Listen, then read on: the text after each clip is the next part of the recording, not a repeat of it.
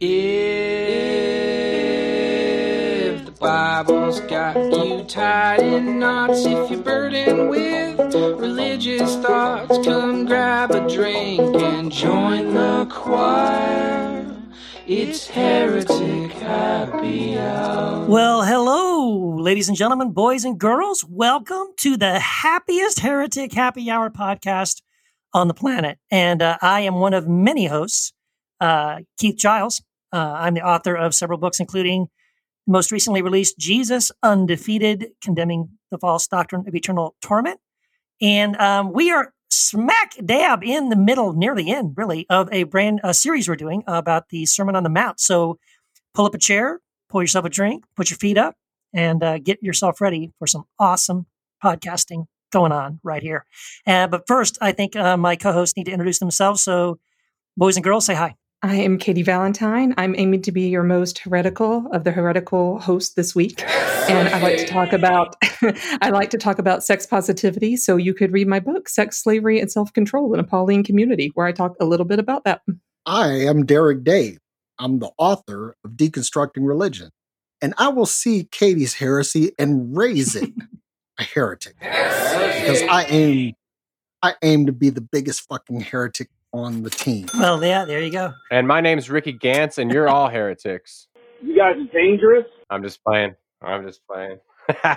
no, I'm Matt DiStefano, and I'm I'm just a good old fashioned heretic, maybe an apostate these days. So uh, I, I won't I won't challenge you all to a heresy off, but um, Dig that, man. dig it. Did you know, fellow listeners, boys and girls, that we have a hotline? You can reach us by exercising the dexterity of your index finger and dial 240 343 7379. Once again, that's 240 343 7379. And we have a text. Roll text. Hi, guys. This is Steve from Massachusetts. First, I want to say that I love your podcast and I enjoyed the new host episode of a PSA on PSA.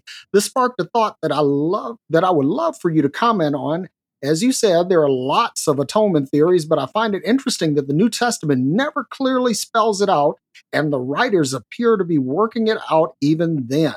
What if this is supposed to be a Cohen? What the fuck is a Cohen? No idea. That's Right. new. in- Kovifi. Yeah.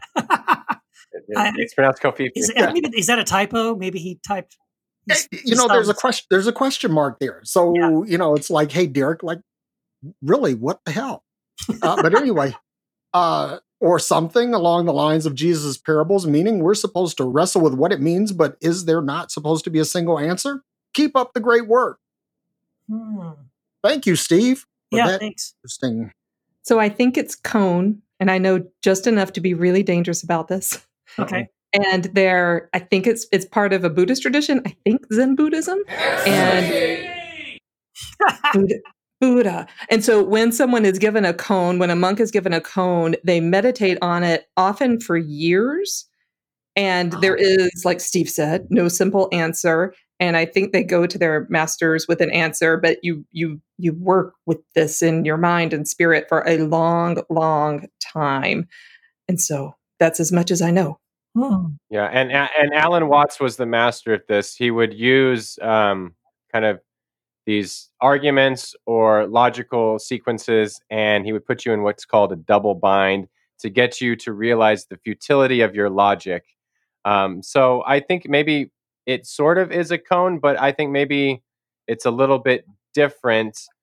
I like I like I said in um, in in the episode that's being referenced. I don't think there's one atonement theory that can that can, that can really grasp the whole meaning of atonement, and I think it would be futile to say otherwise. So maybe in that way, it's it's sort of a koan. But um, I think the point being is that yes, I I think we still have to wrestle with this, just as the New Testament Yeah, writers I agree. I, I think um, I think atonement theories in large part are kind of a mistake. It's almost like a theological pretzel we get ourselves into just because we feel like we have to um, sort of make all these things make some sort of sense or provide some sort of overarching way of tying all these different uh, theological ideas together in some nice, neat little bow. Um, so yeah, I, I, I guess for me, I mean, I I'll say this: I love what you said here, Steve. I I am much more interested in the fact that maybe these things are just there for these different metaphors about the atonement, about the crucifixion. Um, maybe they really are meant for us just to uh, embrace the mystery of them, and, uh, and not so much things we should, you know, puzzles we're supposed to solve. So, I mean, I'm I hope it's that because I prefer I'm much more comfortable with that than with this whole idea of like, no, no, there's some one single overarching, you know, theory that makes everything make sense. Yeah, everything just one thing that that covers everything, you know, that takes care of all the 40,000 plus denominations. Mhm. Uh, listen, one thing I want to say though, real quick, and this is just kind of like beside the point, but we get we have this this neat sound effect for every time we say cuss word. I would like to have a sound effect for when someone uses something really highbrow like koan. I mean, I want equal time here. yeah, well, I feel like we can have a Star Trek like There you, know, go. Yeah. or something. But- I love this question from Steve or the, the comment from Steve because it really points to the multivalency of scripture. And when we mm-hmm. shift from having an answer to having many answers that are meditated on over years, you know, something like as complex as the Sermon on the Mount or as complex as a parable, I'm so glad you brought up parables. They do have new meaning year after year, week after week. And when we stop pinpointing to one answer, we have this possibility of many answers. So not not quite a koan in the same way, but more like an unfolding, like an unfolding flower I like that It continues to have meaning, uh, Mm. meaning anew. And Jesus shows us that. Jesus is always reinterpreting. Yeah. And so are we. I like that. Yeah. Good stuff. All right. So you know what? I think um, that may mean it's time for us to um, transition here. Yeah. Let's get that heretic. It's the heretic of the week. Hi there. My name is Jeremy Courtney, and I'm the heretic of the week. Hi, Jeremy. Jeremy. oh, Jeremy. I tell you what, it's kind of a dream of mine to have you on this podcast. Um, I've been a huge fan of you. I think I saw a TED talk you did a couple of years ago, just kind of talking about this vision you had, and then got involved, started getting involved with Preemptive Love and supporting what you guys do. And um, you've written some books. Uh, really, I just love you. I love your heart. And this is the first time you and I have actually spoken. So I want to welcome you to the to the podcast. And we usually kick things off by asking the first question um, of our guests. Uh, Jeremy, why is it that anybody would possibly consider you a heretic? Oh, well, how much time do we have? There's a lot of reasons why people think. Um, you know what? We have half an hour. Do whatever you want. it, it's certainly uh, it's it's a common occurrence, I would say. Um, where to start? I mean, uh, I moved away from the United States shortly in the aftermath of the September 11th terror attacks. I was kind of conscripted into the war on terror as a missionary and lived for a number of years in the Middle East as a missionary.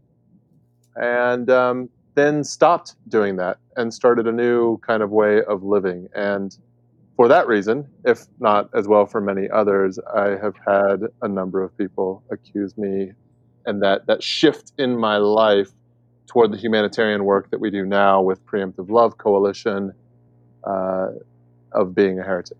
hmm So I'm curious: is that is part of that um, disconnect or criticism that you get from some of these people? Is it because you have shifted from preaching the gospel to sort of doing things that practically practically um, express the gospel? Yeah, I mean, the word heretic can be a very personal thing depending on who's saying it. So I think Mhm. every every person ends up maybe having their own motivation or their own fear that they're compensating for, their own lens on Yeah. why they might be saying that. But but yeah, I mean, broad strokes. Um, we we've just moved. I think here's how I would sum it up. I am I have most often been accused of apostasy, heresy, betrayal, um, watering things down, losing salvation, all those things. Yeah. Um, by those who have generally not left home on Mm. a- and, certainly not left home base on the order of, of what we have, having moved out into the Middle East, living, I'm, I'm calling in now from Iraq, where I've lived here in Iraq for nearly 15 years. Um, we've, we've experienced a lot of things, and I understand it can be hard to kind of synthesize those things back into your worldview if you've not experienced some of what we've experienced. And so the word that we often put on that inability to synthesize is heresy. Mm. Yeah. Yeah, I I wonder if that that, that seems to be a common thread, no matter what you where you fall on. If um if you're talking uh, about racism, it seems like the the people who are the most racist don't have black friends, for example. Or if you're talking about homophobia, people have not befriended gay people. If you're talking about what is good Christian uh, salvation, what is how we're going to view this, you probably haven't gone and lived out in Iraq like you have. You've you've lived here in the states or wherever you're calling or wherever you're you know calling home. Uh, normally in the Western world, but probably elsewhere, and you really haven't um, met or dealt with people in your life that think differently than you and see things completely different. Yeah, I, I think there's something about leaving the Shire that No. that makes us um, yeah. well. It just challenges the story. It challenges everything in the Shire. And when we try and bring foreign experiences back home to the Shire, uh, there's there's antibodies built up to protect us from from kind of those foreign invading alien forces, stories, realities, values, and um, I think it's all very normal. And yet, Sure. we have to do it. We we have to be exposed to germs from the outside, or we're actually vulnerable. Yeah. Well, I mean, since we have about 25 minutes left, I guess we're going to talk Tolkien because I'm a total Tolkien dork. So thank you for for making that analogy. I feel I want to be explicit in saying that the germs thing is a metaphor. Um, I Right. don't think that foreign people or foreign religions or you know anything like that, things that I don't understand, are not uh, necessarily wrong or germy or whatever Mhm. nasty. Mm. It's just a metaphor to to kind of dig in on that antibodies attack type thing that I was referencing earlier. Yeah. Well, I think, you know, going back to what you're saying, uh, the thing I've been um, noticing as well when I interact with different people and they have these sort of negative pushbacks on uh, these different approaches to uh, people of different faiths or different belief systems, even within our faith, um, it's sort of this like, we have to, I don't know, I just feel like uh, American Christians are very tribalistic, we're very us and them oriented. Um, it's the assumption that I'm right and uh, all the things that I believe are right, and I can't possibly be wrong about any of those things. And anyone who doesn't think the same way I do uh, is a heretic or is, you know, uh, questionable as far as whether they're they're going to be saved or not, or those kinds of things. And yet, like you said, it kind of stems from the fact that we haven't really taken any time to get to know anybody who thinks. In other words, we're not really learning how to listen, and we're not holding loosely to the, our assumptions to to recognize, you know, we could be wrong about a few things. Yeah, I, I think white American Christian evangelicals, in particular, uh, of our general age group, have have enjoyed such a position of kind of unassailed power for so long that that there is kind of a default sense that that we are right and we are not used to being challenged and we are we're not used to doing a lot of self-reflection on our worldview and our default assumptions. But I will say I don't think it's a an exclusively American or Right. Christian or Mm. white people problem. I think um, it's it's actually a feature of faith.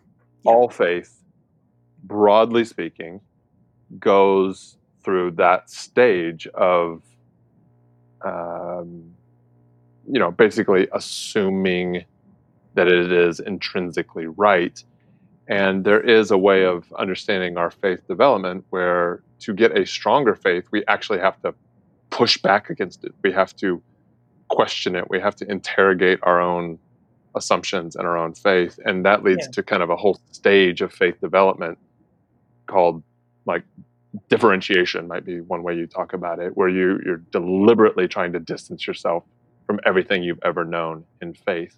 And the truth is, very few people go through that level of differentiated faith, and even fewer still go to the next level, which is a kind of synthesizing move back toward home, back toward the thing that you grew up with, back back toward some of your previous assumptions, only now on a higher plane, on a higher, more integrative level. And I think we see that in Islam, we see it in Judaism, we see it in Christianity, we see it in Buddhist and meditative practices. I think it's it's a feature of faith and faithfulness and belief. It's not purely a Christian or American problem. Yeah, exactly. So, just to get a little more specific and drive us a little um, further down this road of things I know we want to cover in our interview, you know, I know that you, and you touched on this a little bit, you know, talking about around the time of 9 11 and all of that. So, it seems like, just from what I know of your story, uh, and I'm trying to get you to talk a little bit more about how that, what that was like and what was, what, what was driving that. It seems like you had, you experienced sort of a shift away from what we're describing uh, sort of the white evangelical, you know, middle class uh, perspective, uh, and you had this shift that caused you to to take a pretty radical step um, to express the love of Christ to who at the time were our enemies. Um, in a very beautiful and powerful way. And so, if you would, could you talk a little bit about like what led you to take that step? What was it that drove that? And and and please, uh, of course, explain for people listening who don't know uh, about preemptive love and and what it's all about.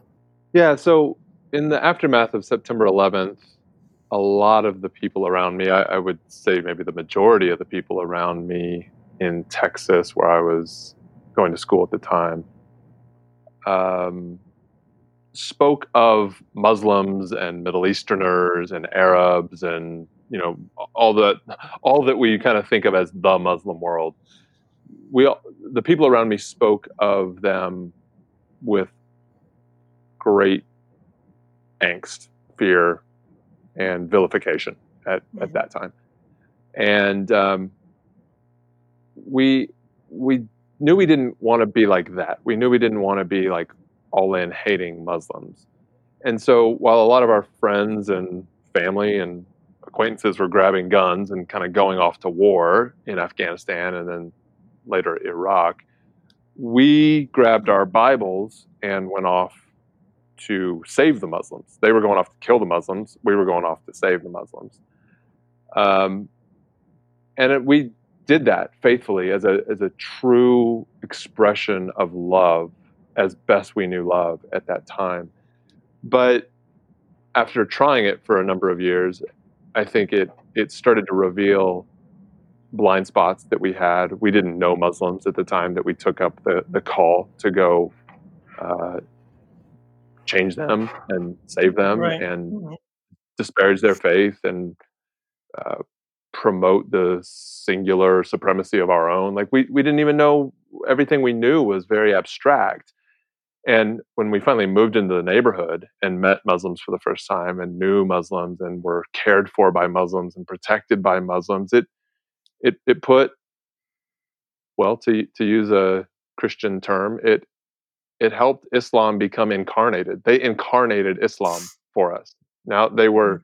they were not just an abstraction. They weren't just spirit. They weren't just philosophy and ideas. They were real human beings in our life, and that started to change our our own posture. It started to change our own theology. It changed our practice, and fast forward a number of years, I had a profound religious kind of awakening experience that I write about in my book, but it it changed everything ultimately, and I, I came out of this kind of wakeful, prayerful vision completely transformed.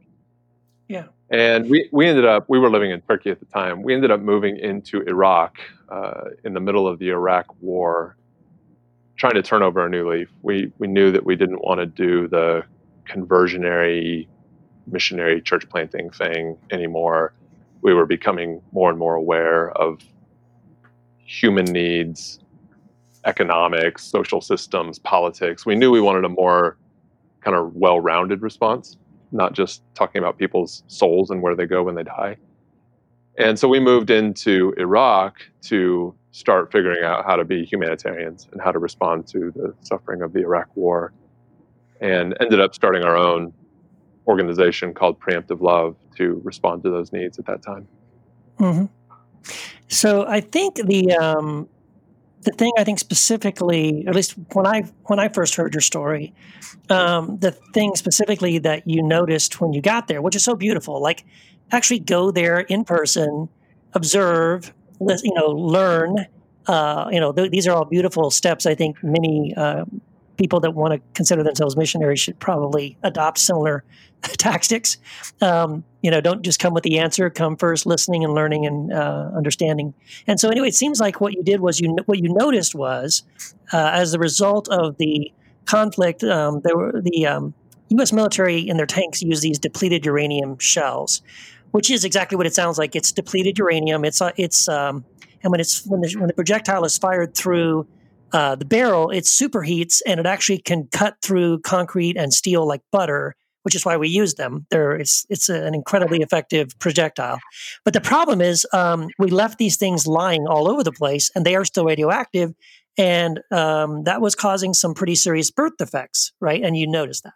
Yeah, I would just for the sake of clarity and, and precision, I would I would add a little color. Um, a couple of things. As best we can tell, the the munitions themselves don't seem to pose any threat in their unexploded form. Okay. Uh, the radioactive qualities that they seem to possess as a byproduct of the uranium enrichment process is too minuscule to even break through our skin. And the chemical toxicity of the uranium as a heavy metal uh, really doesn't pose any threat as a shell there sitting on the ground or in a you know in a warehouse or whatever. The problem is when they explode, they that that heavy metal aerosolizes. It turns into particles that are so small they can actually be ingested into our bodies. And at that internal cellular level, the radioactive properties are strong enough to penetrate our cell membranes and do oh, damage at a, at a DNA level. And then the chemical toxicity of heavy metal powder is enough to cause damage, just like sprinkling lead in our water and drinking it down might do. Right. Um, so it, it wasn't merely that we left some shells behind, it's that we unloaded so many tons of these weapons and they exploded all over the country. And we left a kind of chemical dust, a, a toxic dust all over the country. Mm. Now, that's a theory. I, I need to be clear. That's a theory. There's there's been no field research that could tie anything that's happened in Iraq uh, definitively back to those weapons.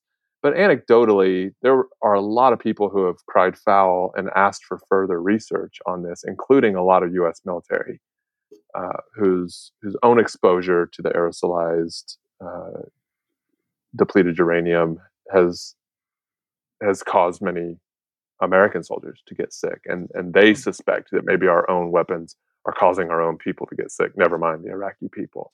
Right. So it was it was kind of the combination in the environment that we were in that that started us asking questions about huge number of Iraqi children we were seeing born with with birth defects. Now the stressors of war in and of themselves are are horrible and could cause birth defects for for a mother. Just the the stress of trying to carry a child to term with bombs going off around you, the stress could be a factor. Um, there there could be any number of other factors, but but the the simple story that we heard of Saddam Hussein using chemical weapons against his people, and then in response to that, the Americans using chemical weapons or, or radioactive weapons against the population, uh, it was horrifying enough to really get our attention and get us involved. Yeah. Yeah. So how how exactly are you involved for our listeners who aren't familiar with you? Um, I know obviously you guys are on the ground doing things. So what is it that you're doing um, to? Uh, I know this is not necessarily Francis of Assisi to spread the gospel without talking, right? Without just actually doing the gospel Yeah. um, with your hands and feet. Yeah, so fast forward a number of years, I'll, I'll skip over some important stuff, but the what we have evolved into um, is an organization that is working to end war.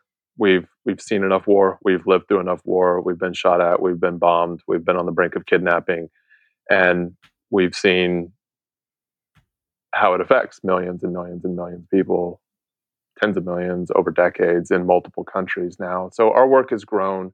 We are a coalition around the world working to end war, but we're not anti-war activists. We're not out lobbying politicians and smothering ourselves in red paint and trying to do stunts and get people's attention. Our our way to end war is is a little more sophisticated than that, I think. And so we are we're coupling kind of the best of philosophical, communal, theological thinking to tactical, hard, risky, gutsy on the ground work. Often these two things don't meet. I, I don't know if this is common knowledge, but you you often get very philosophical, heady activist groups, purist activist groups who are extremely smart, who know history really well, or you get kind of all tactical experts who know how to do sanitation or who know economics or who know how to deliver emergency relief. But sometimes finding those two things together is really rare in a in a response mm. organization. So we we try to bring the best of both worlds, high level vision and history and philosophy and theology type thinking coupled with tactical emergency relief, long-term economic development. And we're asking questions like how do we stop the spread of violence? How do we protect vulnerable people from being recruited into violence? And how we did, how do we change the ideas and behaviors that lead to violence? Oh, that's awesome.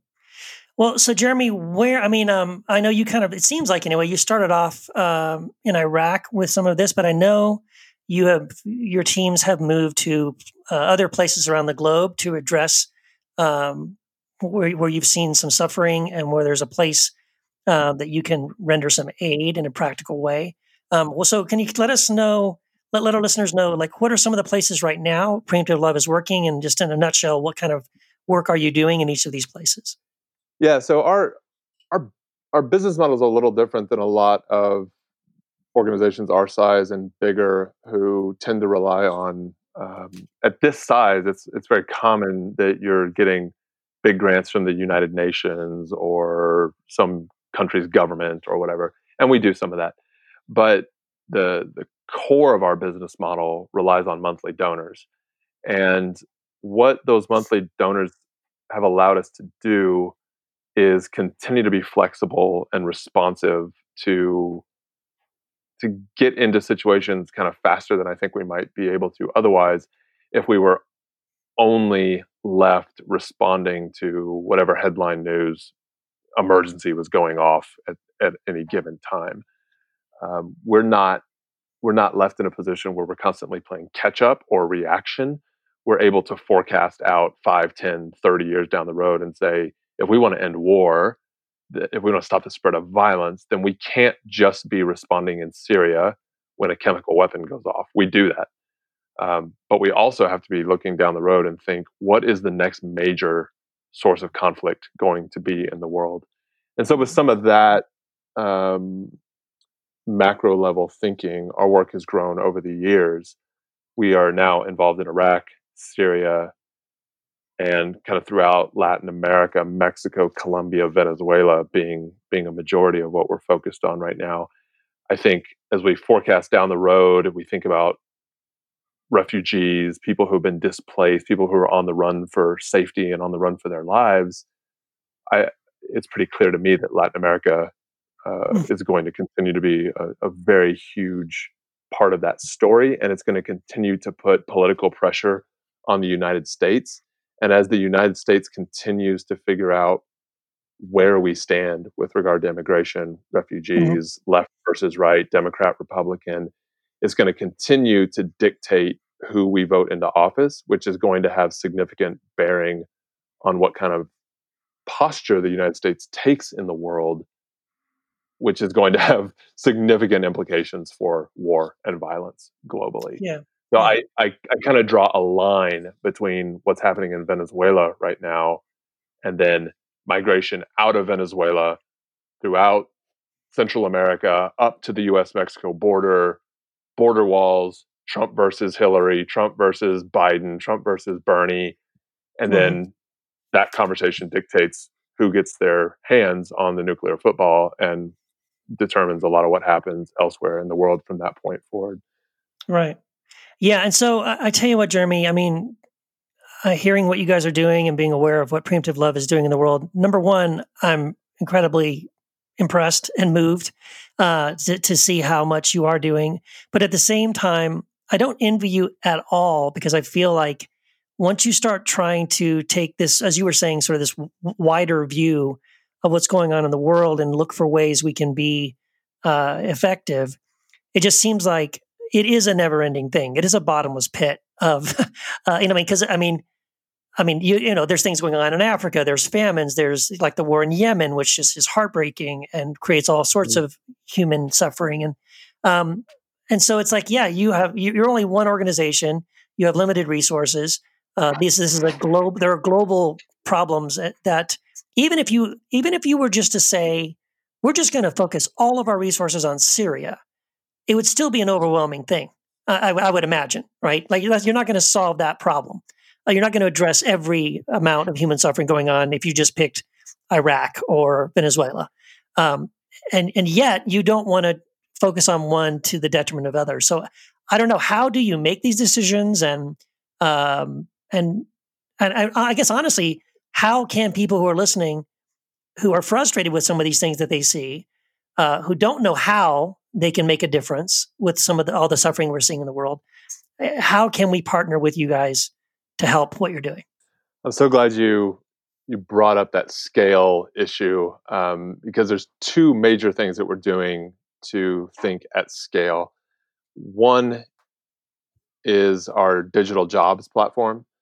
So rather than only helping Mohammed get his sandwich shop back up and running in bombed out Aleppo, rather than only helping Forrest start a soap company so that we can sell his soap abroad and he can sell his soap locally. We do that. But it's really hard to help 100 million refugees as we look down the road at climate refugees and conflict mm-hmm. refugees. It, it's really, I mean, it's, it's impossible to start 100 million soap companies, 100 million sandwich shops. Like it's it's not going to happen. Um, and so we've been asking questions: what what kind of infrastructure, what kind of thinking, what kind of vision do we need to have so that we can start asking for solutions, building solutions for the 100 million people problem? Um, hmm. the only thing that gets us there is a digital solution. There there is no real world physical uh, scale that you can do to get to that. So we're building digital solutions that at least allow us to reasonably start dreaming about providing jobs for millions of people. You know, um, our our digital job solution has we're building and currently engaged in helping refugees earn money with nothing but their smartphone.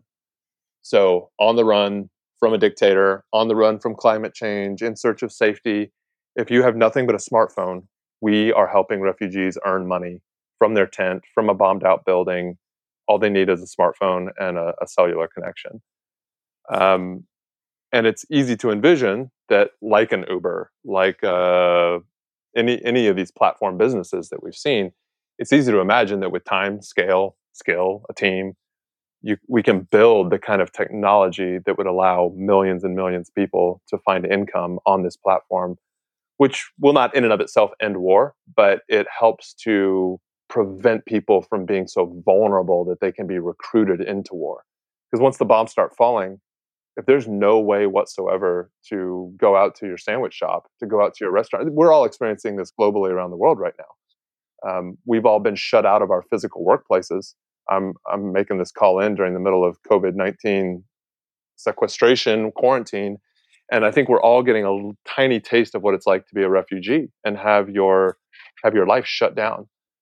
And our digital jobs platform allows us to actually keep money flowing into refugees' hands digitally uh, in the cloud, even if life outside is a little unsafe. Yeah, So- that's awesome. That's very uh very forward thinking. that's that's kind of the the backdrop, I guess, to your more pointed question, which is how how can people support us and get involved? Um, the the single greatest thing that most listeners can do is join us as a monthly donor, join our monthly giving community at any amount. Um, we those monthly donors help us respond fast with relief when a chemical weapon goes off, um, when refugees are starving because of COVID 19 quarantine and they can't get access to food. And we show up with tens of thousands of pounds of food for, for refugee camps. Those monthly donors make it all happen for us. They also keep the digital jobs platform growing and building so that we can add thousands and thousands of new refugees to that platform every month. So monthly donors uh, really make the world go round for us. If you've got any listeners out there who are thinking about their legacy, who are retired, who are looking to give significantly greater sums of money, we've got we've got plans and mechanisms to deploy millions of dollars as well. So money uh, really helps us move forward in our vision to end war in those countries I've listed around the world. Yeah. So where do people go specifically where they can sign up to be a monthly donor or get in contact with someone if they have a um, you know, a greater sum of money that they can give? I'm sure you guys have a website and, and things like that, right? yeah, all of that is easily available at preemptivelove.org. Preemptive Love is our organization. I know preemptive can be a little tricky to spell. Um, our motto that a lot of people associate with us in the name of my new book is Love Anyway. So um, if that's easier to remember, you can find your way to us at loveanyway.com as well. Mm, awesome. Great. Great. Wow. Well, Jeremy, thank you so much. And I, I just want to say, I, Wendy and I, my wife Wendy and I, we love Preemptive Love. We were so excited um, for the work you're doing. Um, happy to support you and recommend uh, your ministry to people all the time. And so I'm so so grateful for this opportunity to talk to you and to give you an opportunity to talk a little bit more about your heart, your vision, and what's happening with Preemptive Love around the world. Thank you so much for all your hard work. Thank you both. Appreciate it. Thanks for the invite. Thanks for the opportunity. All right. Thanks, man. Thanks. Take care. Bye. Oh, Jeremy Courtney, man, so good. Love that guy. Love what they do. Pre- Preemptive Love Coalition, one of my favorite um, organizations. They're just doing some killer work. And Jeremy, love your heart. Thank you, man, for being our heretic of the week. Yeah, you rock, man. Yeah, totally. So yeah, if you um I would just say I, I I think it's one of the the best organizations out there. If you are a, someone who has the means to donate, like yeah, give give them the funds because they're doing the real work out there. Um, they're really helping and blessing a lot of people. If you want, I, I hate using the word blessing, but you know what I mean. Derek, I would have loved to have been in on this conversation. What about you? You know, What's up with this? this, it, listen, I'm telling you, we need to start our own podcast. We do, where we can interview our own people and be in on the conversation. Hmm. What would you that call it? be? Yeah, what would you call it? I don't know. Um, we have Valentine and we have Day. How about Valentine's Day? There you go. I think we Or- can get edgier. We'll let you all know. That's Okay. Let us, yeah, hit us up on the hotline and, and give us your best uh, your best podcast name for for Derek and Katie. Yeah, for, for the spinoff. Yes. We, would- we would love that, but seriously, we'll be in on conversations in the in the near future, and Yeah. you can tell that we're working way far ahead for all of the listeners. That's right. Yep. And yeah, Make it funny, damn it. Make it funny. uh, your probation period is almost over, guys. Yes, a plus. Whoo! Thank you, Jesus. Yes. so let's get let's get into it. Um, we've got another Sermon on the Mount episode, and this time we're gonna get the Lord's Prayer. And I gotta be honest, man, I don't pray, so I'm gonna kick the can. Oh, you got to have I got to say I about got it. something to say, but I want to hear I, I want to hear from you, you all first because I literally don't I don't pray words. Boy, oh boy, oh boy. All righty. I'm I'm curious what every you know what everyone's feelings are about the Lord's Prayer. I had mixed feelings in um, in, in thinking about this. There's times when the Lord's Prayer for me is super comforting and I, I like saying it with other people. And there's other times where I'm like, why? Mhm. I'm Yeah. kind of curious where everyone is just on a on a basic what what do we think about it um, before we get into the details. Yeah, I'm on the Y end of the spectrum, Katie. That's that's where I am. I mean, that's and and and mind you, I don't pitch my tent anywhere. I, I'm not into campfire theology, right? It- for me, it's all about the journey, not about the destination. So I don't camp out anywhere, but basically, I'm I'm, at why. That's that's my point in the journey. Yeah. Yeah. Uh, you know, I guess, you know, it's funny. You, you just, what you just said there, Katie, was the, you know, you said, you know, sometimes when you, uh, you enjoy saying this with other people, right? And a lot of times that's kind of the context. I think nowadays, uh, like if we're in a group of other Christians, we'll say, you know, let's now let's stand and, and repeat the Our Father together. But what's funny is I think that in itself is sort of the exact opposite of what Jesus is actually telling us to do in this passage Bingo. right? I mean, because if you back it up, right, the whole thing starts in uh, Matthew chapter six, starting at verse five, and he says, you know, when you pray, first of all, he gives you a list of things not to do. He says, first of all, don't be like the hypocrites, because they love to pray standing in the synagogues or on the street corners to be seen by men. So, like, basically, he's not in favor of public prayer, which right there, I mean, what we just described is standing up and praying in public. So Jesus is saying, don't do that. Don't pray in public. Um, he says, I tell you the truth, those people have received their reward in full. And then he says, but when you pray, go into your room, close the door, and pray to your Father who is unseen. So, in other words, it's meant to be this sort of private, quiet thing just between you and God. It's not meant to be this kind of um, sort of public display, right? And he says, then your Father who sees what is done in secret will reward you. And it says in verse 7, and when you pray, again, here's another one do not keep on babbling like the pagans, for they think they will be heard because of their many words. And again, that almost feels like, again, like, hey, everybody, let's just repeat this prayer, this rehearsed prayer. We're just going to go through the motions like we do. And again, that's, and, and, and so yeah, that cuts doing- down the Baptist right there. yeah. So so we're kind of already doing exactly what he said not to do. And that in itself to me is kind of ironic. So I, I do want to say before we get into the actual Our Father part of the prayer and what we think that's all about, I think it's it's important just to point out that I I don't think we have truly really grasped everything he's saying, um, what he wants to say about prayer. Um, anyway, But listen, I want to get in touch with my my inner Emeril Lagasse here, right? And and and verse who- nine, who's that? Who's that? Emeril Lagasse. Come on, man. The, the- you know, cooking. Um, you chef? know, The New bam, Orleans right? Oh, sorry. Yeah, bam, right? Thank you. Bam. Old man Giles. Thank you. Where'd Bear come from? So here's the deal. Verse 9. He says, After this manner, therefore pray ye. This is the thing that I really hang my hat on when it comes to the Lord's Prayer, because Jesus never said, Pray this prayer. Hmm. He said, Pray after this manner. I think of it in terms of um, education or, you know, basically, and Katie, you identify with this being, you know, having you know, being an advanced um, theologian and many degrees and all of that, is that if you give your students, you have 30 students, you give them the same outline, you will get 30 unique papers. Mhm. You better. when- well, you better anyway, because if you don't, So, you well, don't yeah, have yeah. Sometimes it's like 40, even when there's only 30 papers. Yeah. but but here's what I'm saying is that that basically Jesus says pray after this manner. In other words, he's giving us a template. Yeah. He's given us a model, an, It's a an type. outline. Yeah, yeah. It's a type. It's not.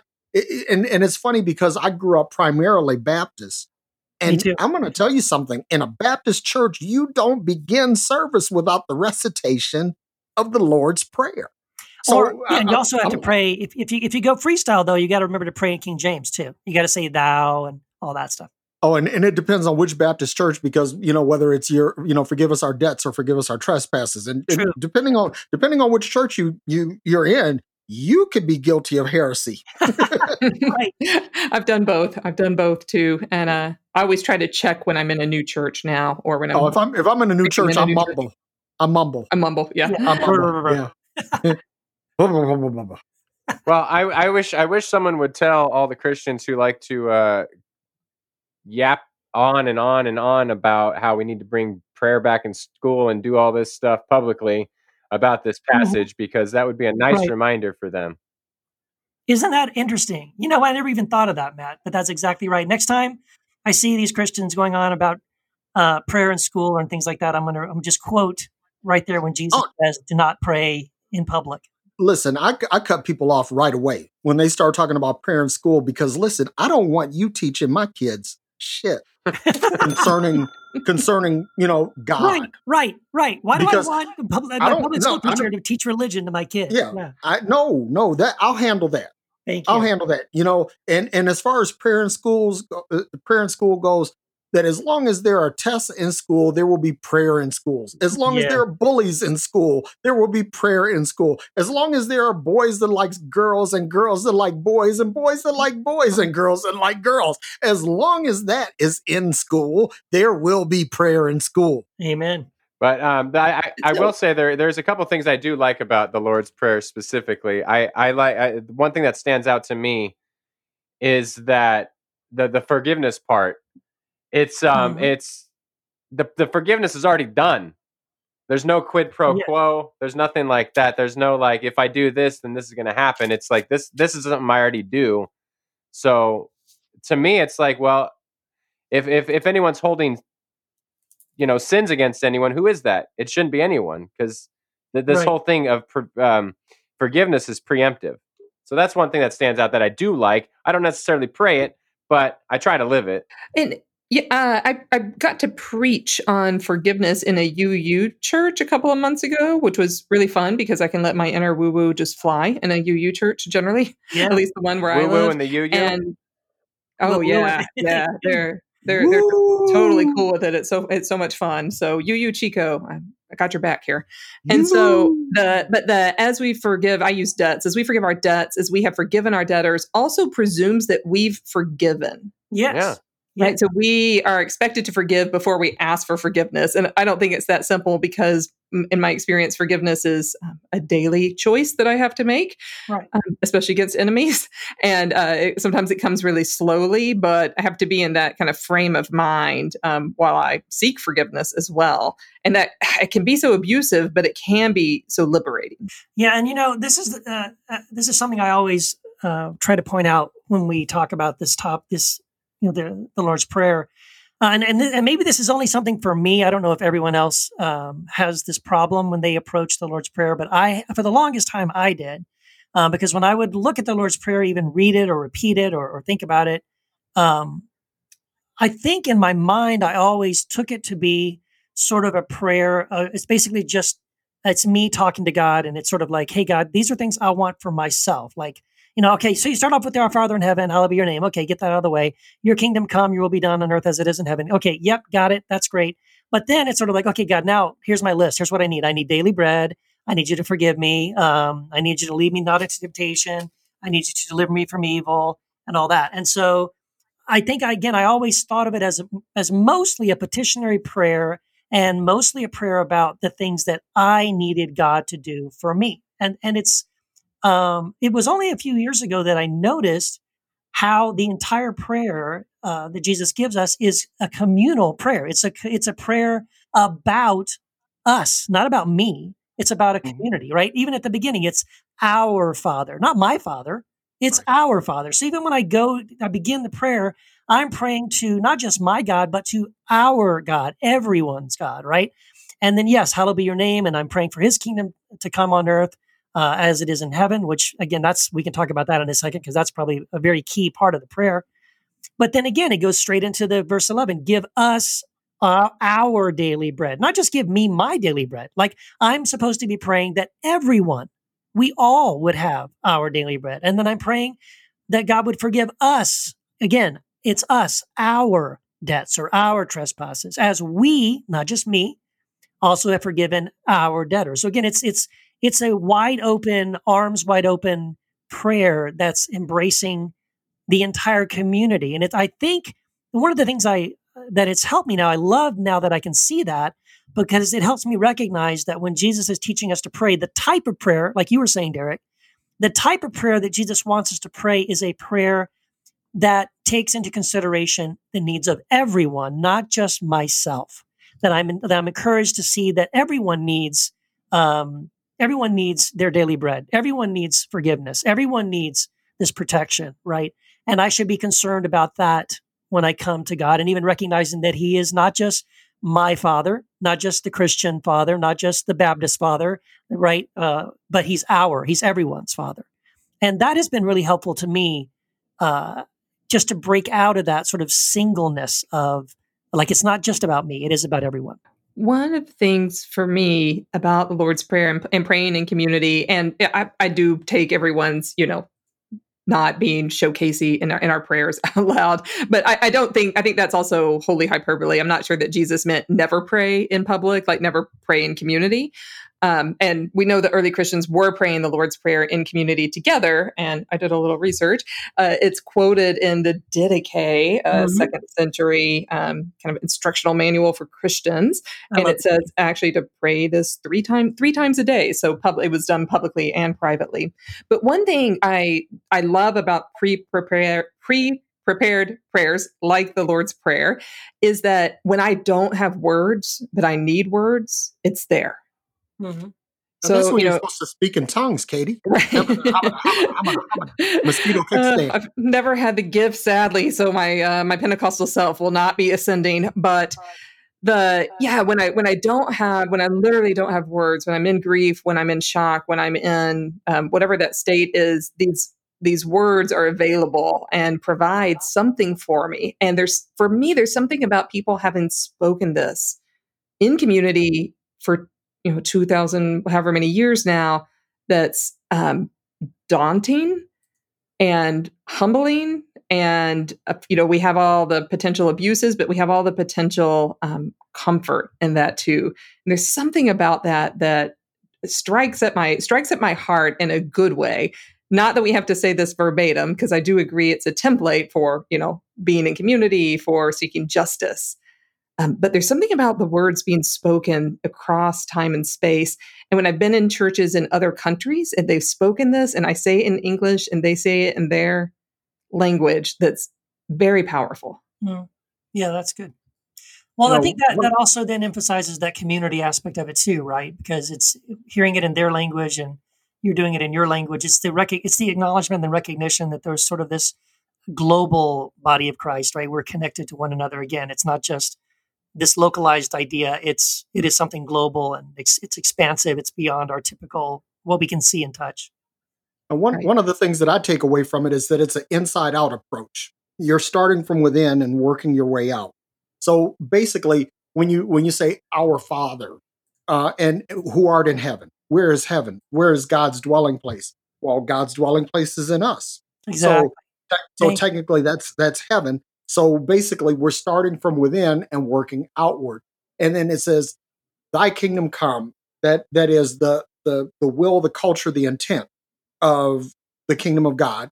Let it be manifest. And then you say, uh, "Thy will be done." I'm, I'm sorry, hallowed be thy name. That's the one I wanted to key on because the name, you know, people say do things in the name of Jesus and the power of the name and all of that and and I see that a little bit differently because when we're talking about the name, we're not talking about a physical name like we think of of Keith or Katie or Matt. That's not what it what it is. It's the authority. It's basically the signet or the um, you know, basically the seal, right? So it's uh, we we're we're recognizing your authority, not so much the name, because if you think about it in, in the context of the Old Testament, you couldn't say the name of God. So why would you reverence th- this name that can't be spoken? It's more the authority, the signet, the the seal. So we're we're recognizing that power, that authority. And and piggybacking off of, of what you're saying, um, Derek, if we're starting from within, this is why this whole like dispensationalist rapture theology has never worked. Um, and will never actually work is that when we actually pray the Lord's Prayer, we can't, we're not praying like we're going out somewhere. We're not going to be raptured out somewhere. We're praying that that that heaven is manifest on on earth in this place. Yeah. So it's and yeah. heaven starting like within the kingdom. You know, like heaven is within us. It's in our midst. And, and it is it, to be manifest out in this earth. There's not some sort of like um, I, I don't even know how to put it um, rapture that takes us away from this place. It, it gets us down to the nitty gritty of, Oh. of of it right here and now, and, Okay. and doing God's work and and reconciliatory work, justice work, peace work in this place now. Well, you know? Let me let me throw something in right right quick, um, because I'm a big space nerd, and and one of the big things that that's talked about in terms of space exploration now is the colonization of Mars. And one of the things that's frequently spoken about about the colonization of Mars is this um, this technique called terraforming. In other words, you introduce plant and flora into the in- into the Martian atmosphere that basically changes the the the chemical composition of the of the breathable atmosphere and it also changes the soil the terrain and so it's making something foreign ha- um, habitable for human life so when we say thy will uh, thy kingdom come thy will be done in the earth as it is in heaven what we're saying is you know we want to terraform this space for spiritual occupation Say that one more time. I like it. I'm just I wrapping like my it. Mind around it. uh, basically we're saying that we that we're terraforming the earth for spiritual occupation That's your new what- book title. There you That's go. our podcast title, Derek, right there. terraforming Yes. terraforming. Yes. No, that's a cool. I think that's an interesting way of thinking of it. Yeah, that's uh, you guys are right on. I think that's exactly right, and that's that was a huge epiphany for me years ago. Like to recognize that the gospel wasn't about getting out of here, you know, some some uh, Disneyland I was going to visit after I died, but it was really about the the kingdom. It wasn't even about the kingdom coming now. Like, well, that'll be nice one day. It's like no, Jesus said it's already here. Uh, 2000 years ago he said the kingdom of good news right Yeah. think differently the kingdom of god is already here it's here now it's within he you said it's at hand yeah and it's within you within you. yeah. Yeah. So it's like basically, you know, that's what metanoia means. Not re- repent. That doesn't mean feel sorry for your sins. Like totally change the way you see this thing, and and game Begin- changer yeah, begin to see and think so completely radically different that the kingdom of God is this place you're standing in right now. Look at your feet. Look at the ground. Right. Look around you. This is it. This is the kingdom of God. And again, then it makes this prayer so much more powerful, right? To pray that this kingdom would come. But again, we're not just again sitting around waiting for Jesus to do it, um, because Jesus has already told us, no, no, no, it's within you, and you're supposed to be working on that right now. You're, you know, we have this ministry of reconciliation that you were saying, Matthew. You know, we we've been given this. We're ambassadors of this kingdom. Well, and, and the And only the only way we can do greater things is in community. And Jesus said we would do greater things, but I don't think he meant well individually do greater things. I meant as a Thank you. community we will do greater course. things. That's right. Yep. Exactly. exactly Love it. So I'm curious where we have um, some problems with the Lord's Prayer, and I have two. I'm curious where everyone lands on this. So one is the Father, like we call this the Our Father and and Lord's Prayer, and this sometimes I say I'll say it, but it sometimes grates at me a little bit with the Yeah. patriarchal language. yes. So we have both father, you know, sort of presume, although always presuming God is is male. And I hear people talk a lot about the interpersonal relationship of, of Jesus and the Father here, and I, I think some of that's true, and that this is um, advocating a personal relationship, and I like all of that. But Father is not neutral, right. right? Like, say, and even calling, yeah, even saying Abba, that's not that's not neutral in the ancient world. This I'm- is a I'm at figure the with point now- i'm Hmm. at the point now where mama works for me Yeah, know, and that I can. I- it works and- for a lot of people. Um, I like Creator. Creator's good Yeah, but I- creator. I, like i like to make it personal i'll say papa i'll say mama and sometimes i'll say uh what what god uh, what he wants is what she wants to do i'll mix the pronouns deliberately Mhm. you know Yeah, just to make it gender neutral Yeah, I, I think you get it's a really good point. You know, um, that, I mean, so I think we need to take a second and, and and say a couple of things about this beginning part, this father part at the beginning. Like, first of all, what Jesus is not trying to say. Jesus is not trying to say, "Hey, everybody, God has a penis. He's a man." Right. So when you pray, you better pray, "Dear man in the sky." So that's not what he's trying to do. And and if and if if we get that impression, if we feel as if that that's what Jesus is trying to, the point he's trying to make, that's not at all what he's trying to say. Um, but you are right. There, there are definitely some patriarchal sort of uh, threads on this, and we do have to be careful about that and make sure that we we're not doing that. I mean, for me, and maybe this is a, a better question to ask. Because for me, what Jesus is doing when he starts it out by saying our Father or Abba, literally he says Abba, which is Papa, Daddy. No, it's pater. Oh, it's Pater. Yeah. Okay. So, It's but in, the, it's in the vocative. We have very few vocatives okay. nouns, but yeah, this But one it- is pater. But that idea of God as Father, right, is either Father or Abba, is is um, intended to be. I mean, I think it's a radical thing. I think it's a it's a very Jesus emphasizes this more than anyone else in the scriptures. This idea of God as not this impersonal force and being far away, but as a what he's trying to think. I, I would say what he's trying to communicate is that God is is loving. Uh, he is like a father who loves and cares for his children, not this angry sort of again this wrathful force up in the sky. So Sure, it's the afterlife of all of that that can be problematic. yeah, exactly. Right. So it's not the original intent of Jesus. I don't have a problem with that. Right. Um, but it's the afterlife. We talked about this a little bit in the in the PSA episode. But it's the um, that fathers in the ancient world had ultimate power yeah. Mm.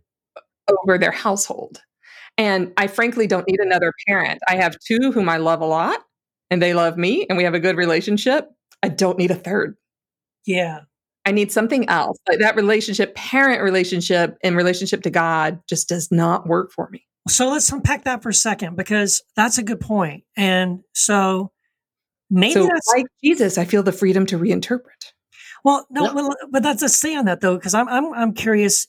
Do we feel that we could make a case that Jesus is trying to say that God is your sort of parent in the in the way we would think of a parent, like he makes the rules, you do what he says, Uh, you know what I mean, like you're under his authority. Because like, even when you look at the the parable, right, of the prodigal son, where he gives us a father, the father in that parable doesn't behave like someone who says, "Hey, hey, son, shut up and follow my rules, or you're going to Nope. get the boot." Right. So I think Jesus even is subversive in the way he uses father.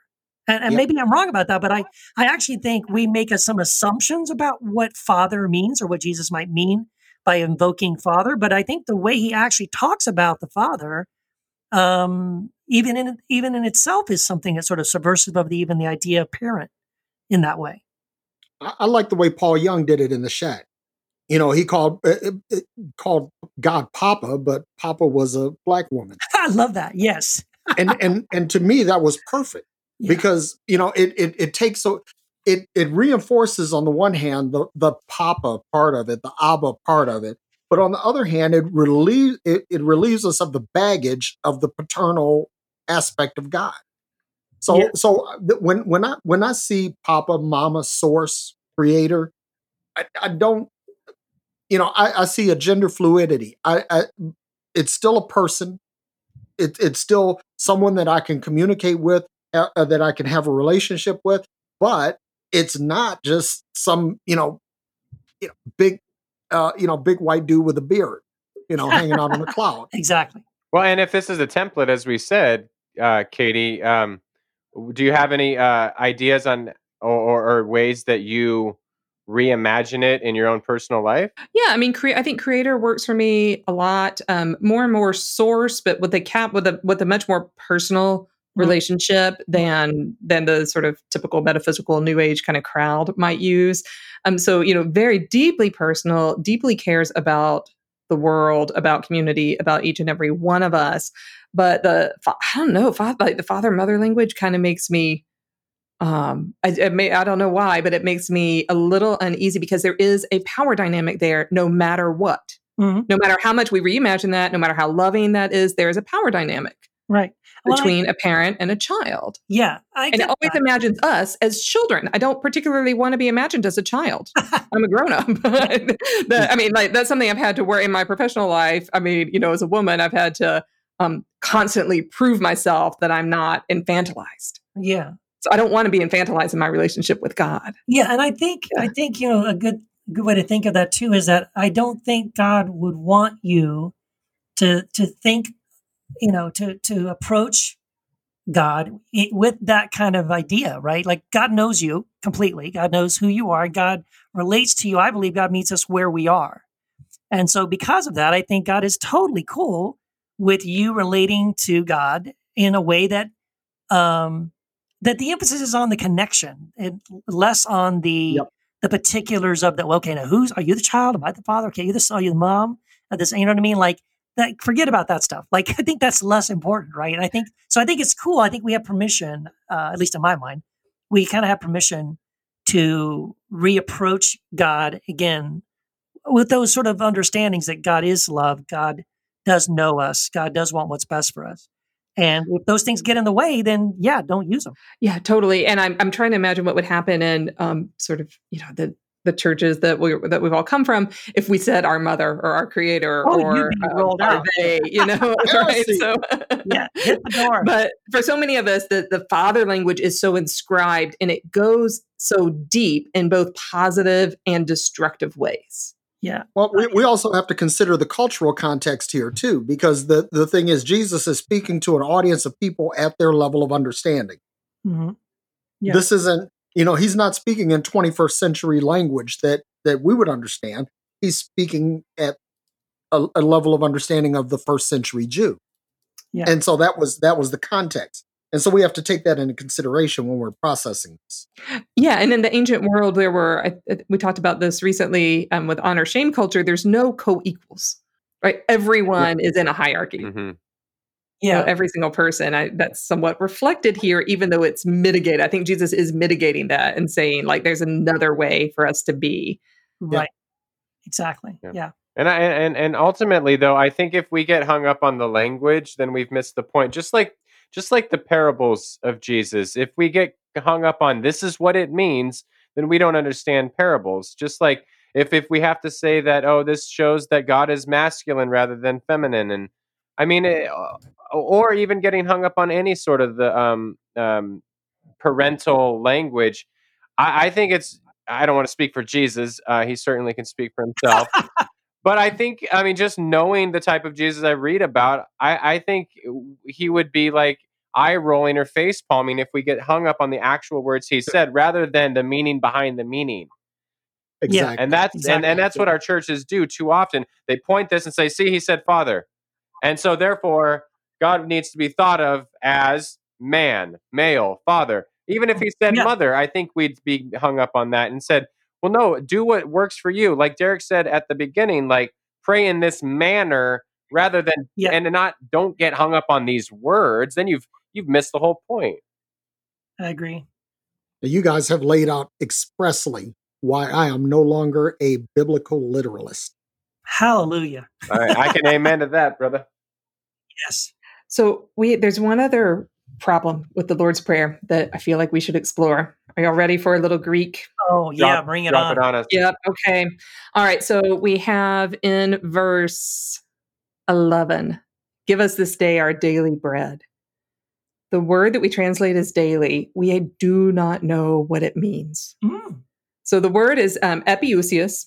It's a I'm gonna I'm gonna throw out a fancy word. It's a hap- hapax legomena, which means this is like the the first time it occurs in Greek literature. Oh, hapax legomena. Yeah. Yeah, yeah, course. this is the I first do, yeah. time. and so, and it's every other time it occurs, it's quoted. It's someone is quote early Christian writers are quoting this prayer. Mm. And so when I say we don't know what it means, we don't know what it means. So scholars have eh, not a consensus, but there's a vast majority who are like daily probably isn't it. So it's a compound word, um, comes from the prefix epi, and then the word probably the word ousia. And so when we translate it as daily, that's coming from a Latin interpretation of what this means. Um, but the word day, daily, none of the words that mean that appear at all in this verse. It could also mean um, having to do with substance, Mhm. like ousia as substance. that's so where I am. yeah, yeah, I thought that was really provision. provocative. Yeah, like give us give us Provision. our our bread of substance, or that's not that wouldn't quite be it, but something like that. Yeah, I would say pro- provision. That's that's where I am. No, Yeah. provision. Provision. Yeah, What, what- give me what I need right now. Uh, and, and and let me say this: that when when I I I don't like Matthew said, I don't pray anymore. Not like prayer. What, the only thing, the conversations that I have with God is, I need wisdom concerning this. And, and so what what I'm asking for is a provision to help bring forth a vision. That's all I ask for. So when when when I look at that and I say, uh, "Give us this day our daily bread," it's like, okay, Pop, uh, wh- wh- what do I need for today? Mhm. What do I need for this moment? And that's yeah, it. and That's- the well, and the other opportunity, and Derek, I thought you would really like this one, is that it um, it's also ousias can also um, be derived from the verb to be, like it's the noun version of the Ooh. verb to be, and so then it's give us our being of- with bread. ooh, So Wow. really matching that spirit and the physicality of bread and wheat. Ah, I like Oh. that. Yeah, and so there's these, Yeah, give know, us our being. Give us our being. and bread is in there. Like bread is Yeah. certainly a word, but the, the words for day or daily don't appear. So it's a weird wrinkle. yeah, that's more fodder, more fodder for our podcast, Katie. Yes. Can I can can I just say um I have a problem with that because I have celiac and I can't do bread. So what am I supposed to do? die. Rice cakes. Die. Just die. Just die. Make it gluten free, man. hey, I got the, Gluten-free the, the gluten free Lord's Prayer. That's what I want. Come on. There you go. Nowadays, yes. You know what? My departing my departing gift from my the church when I uh, my last Sunday there when I was a pastor was to provide little um, little bowls to put in the communion plates that would hold the gluten free Oh. Oh, wow. crackers because I'm very clumsy and so every time I would get the tray I would tilt it and then the gluten free and the gluten would kind of mix together. and Oh, cross Oh, it. you shame. don't- you don't Shame on you. Across the stream. Not anymore. I gave them little olive bowls. Right. Good. Never cross the streams. Hey, you know what I got when I left my church as a parting gift? Uh, I kick got me a- ass. Yeah, I I got I got a, I got a left boot. That's I not got what they the le- gave me. the It's what I gave them. Oh, oh okay. Well, you, you're so nice. I got the left foot of fellowship. That's right. they were very sweet. They were very sweet to me when they, when I left. So. That's good. All right. Hey, that's a nice. That's a nice thing when you leave and, and they bless you on the way out. That's good. Oh no, it was That's a the- yeah, it was a great departure. the. I attend the church now, so we're all we're all good. Good stuff. Yeah, good stuff. This was this was good. Um, yeah, but we're gonna have to wrap it up at some point. But before we do, I just want to remind our listeners that we have a website. It is heretichappyhour.com. Bookmark it. You're gonna be able to stay up to date on the episodes. Check out our store. We have sweatshirts, t-shirts, pillows, hats, all that kind of good stuff. And uh, yeah, check it out today. After you check that out, come join our Facebook group Heresy After Hours, where we currently have 2,039 heretics just like you, asking tough questions with a sense of style. It's snarky, it's supportive, it's wonderful. Come join us there. It's free for everyone. And for those of you who do decide to become Patreons, you have an exclusive group that is just for Patreons only. I just did a Facebook Live in there today about the naked young man who runs away in uh, the Gospel of Mark during the arrest of Jesus. So you get lots of bonuses like that with your co-host. Oh yeah, baby. yeah, and He commented on it. yes, I did. It was it was uh, salacious. So yeah, and speaking of Patreon, um, you know what? If you love the podcast and you want bonus stuff, extra stuff, you know, like when it when this podcast is over, if you man, I just wish I had an extra twenty minutes. Uh, well, if you support us for at least two dollars a month or more, you will unlock so many so many amazing goodies. Like on day one, you'll instantly have access to bonus podcast uh, material, bonus interviews that we've done, um, just all kinds of cool stuff. And so just head over to patreon.com slash heretic happy hour and uh, join up and sign up and unlock all these amazing goodies. Listen, if you like this podcast, if you listen to this podcast, please like, subscribe, share, and most of all, go to iTunes and rate this podcast. Give it a five star rating. Because if you don't, what will happen? We have an algorithm built into iTunes that will respond to you and call you an asshole or a dick. Alternately, if you don't give us a five star rating. So be sure to like, subscribe, and rate us highly. Do it. Do it. Have an, everyone needs to have an epiousios day. epiousios. Damn scholars and their words. I know. Not me, it's Jesus.